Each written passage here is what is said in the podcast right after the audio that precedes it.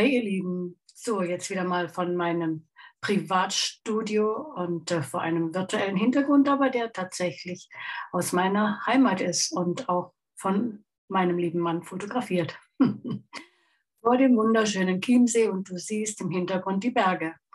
Und nachdem ja unser Thema immer noch ist Bauanleitung, bau dein Lebenshaus auf den Fels, ähm, möchte ich einfach weitermachen mit der nächsten Episode zum Thema Bauanleitung beziehungsweise ein Haus gebaut auf Fels.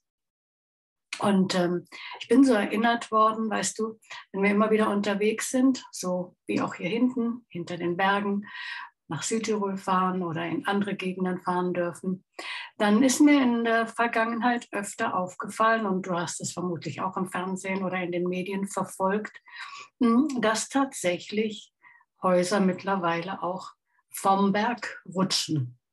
Das hat mich ein bisschen irritiert, weil wenn Jesus doch sagt, ähm, ein Mensch, der sein Leben auf sein Wort baut, ist wie ein kluger Mann, der sein Haus auf Felsen gebaut hat, dann passt hier dieses Gleichnis gar nicht mehr, dachte ich. Aber nur in einem ganz kurzen Moment. Dann weißt du, woran ich mich erinnert habe. Ich habe mich daran erinnert, als mein Mann und ich unsere Hochzeitsjahre vor ganz vielen Jahren, unsere Hochzeitsurlaub, äh, Flitterwochen, vor ganz vielen Jahren ähm, in Griechenland verbrachten, da haben wir unter anderem die Klöster auf Meteora besucht. Und da habe ich gesehen, was es bedeutet, sein Haus auf Fels zu bauen. Ähm, diese Häuser beziehungsweise diese Klöster, die sind auf die Felsen oben drauf, auf die Felsen oben drauf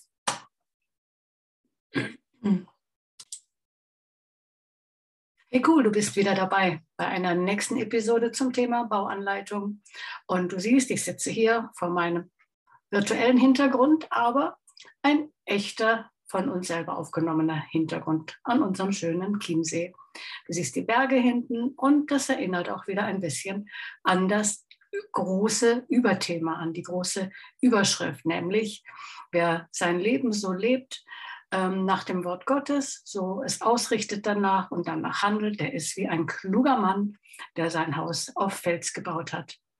Und tatsächlich ähm, erlebe ich jetzt, wenn ich die Medien immer wieder so ein bisschen verfolge, dass Häuser auch von Felsen rutschen. Und das hat mich ein bisschen irritiert. Vielleicht geht es dir ja ähnlich. Ich habe gedacht, hm, wenn man das so beobachtet, dann stimmt das Gleichnis ja gar nicht mehr. Bis mich Gott erinnert hat, an unsere Flitterwochen 1991. Da waren wir nämlich in Griechenland. Und was soll ich dir sagen? Dort haben wir unter anderem die Klöster auf Meteora besucht. Und wenn du die noch nicht gesehen hast, dann lohnt es sich zumindest mal danach zu googeln. Weil hier hast du das perfekte Beispiel dafür, was es bedeutet, sein Haus wirklich auf Felsen zu bauen. Diese Klöster, die sind auf ewig hohen äh, Felsen, manchmal nur, weiß ich nicht, Stalagniten, sagt man, ähm, einfach wie, wie äh, Säulen, die Felssäulen, die nach oben ragen. Und ganz oben drauf siehst du das Kloster sitzen. Und wenn du genau hinschaust, dann hast du den Eindruck, dass diese Kloster, Klöster mit dem Felsen verbaut sind, dass sie verschmelzen mit dem Felsen. Für mich ist es immer wieder ähm, ja eigentlich schon ein kleines Wunder. Ich habe keine Ahnung, wie die Menschen das vor Jahrhunderten von Jahren hinbekommen haben, diese Bauwerke ähm, fertigzustellen, ohne die nötigen Mittel, die wir heute so zur Verfügung haben. Aber Fakt ist, dass diese Häuser oben wirklich auf Fels gebaut sind. Und das ist der Unterschied zu den Häusern, die aktuell ins Rutschen kommen. Diese Häuser sind nämlich nicht auf den Fels gebaut, sondern an den Fels. Und das ist der große Unterschied. Und das ist auch das, was dir und mir einfach zu unserem Leben helfen soll.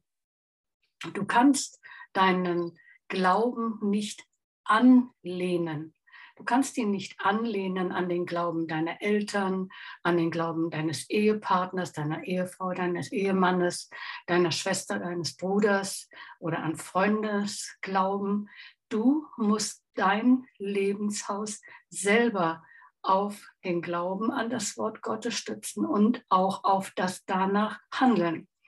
Und jetzt habe ich ja beim letzten oder vorletzten Mal gesagt, dass ich auch versuche, immer mal so Beispiele aus dem Leben zu bringen.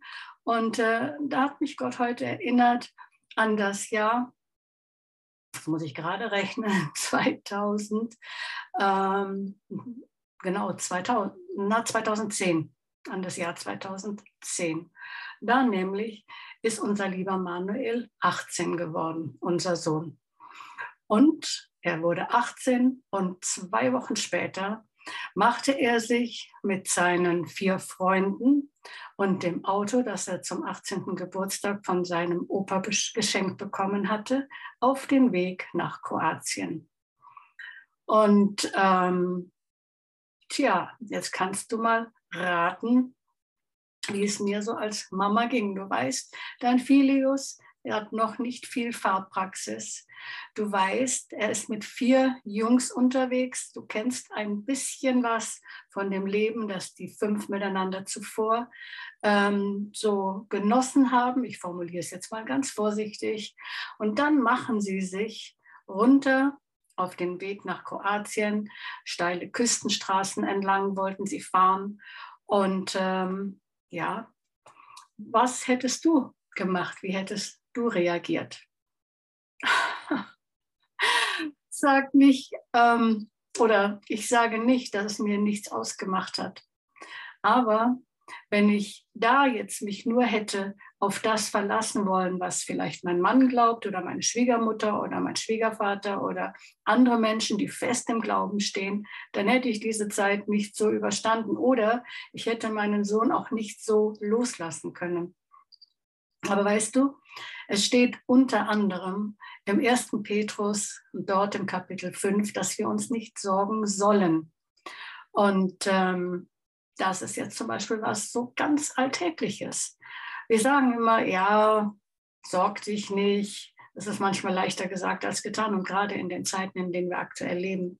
Aber hier steht, und das finde ich eigentlich ähm, so bemerkenswert, gerade in meiner Übersetzung in der Elberfelder, da heißt es nämlich, demütigt euch, indem ihr euch nicht sorgt, sondern demütigt euch, indem ihr all eure Sorgen auf Gott werft. Und für mich hat das in diesem Beispiel so ganz praktisch bedeutet, okay, ich bete für meinen Jungen, natürlich mache ich das, aber ich danke Gott gleichzeitig, dass er seinen Engeln befohlen hat, sie zu bewahren. Ich muss anerkennen, dass ich, Raffaela, es nicht in der Hand habe. Natürlich hätte ich es ihm verbieten können, wobei er ist 18 gewesen, also was bringt es? Bringt ja nur Unfrieden in die Familie. Oder ich hätte es mit meiner Ausstrahlung ihm auch die Freude nehmen können. Und weißt du, das weiß ich aus eigener Erfahrung, das bringt gar nichts. Das erzeugt höchstens Rebellion. Wenn jemand anders versucht, dir die Freude zu vermiesen, weil er dich kontrollieren will oder manipulieren will oder dir ein schlechtes Gewissen machen will, nur aus eigener Sorge.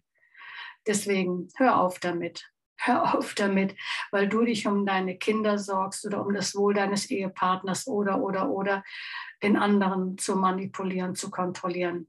Damit erreichst du genau das Gegenteil. Geh mit dem, was dir Sorgen machen will, zu Gott und sag, Herr, hier bin ich.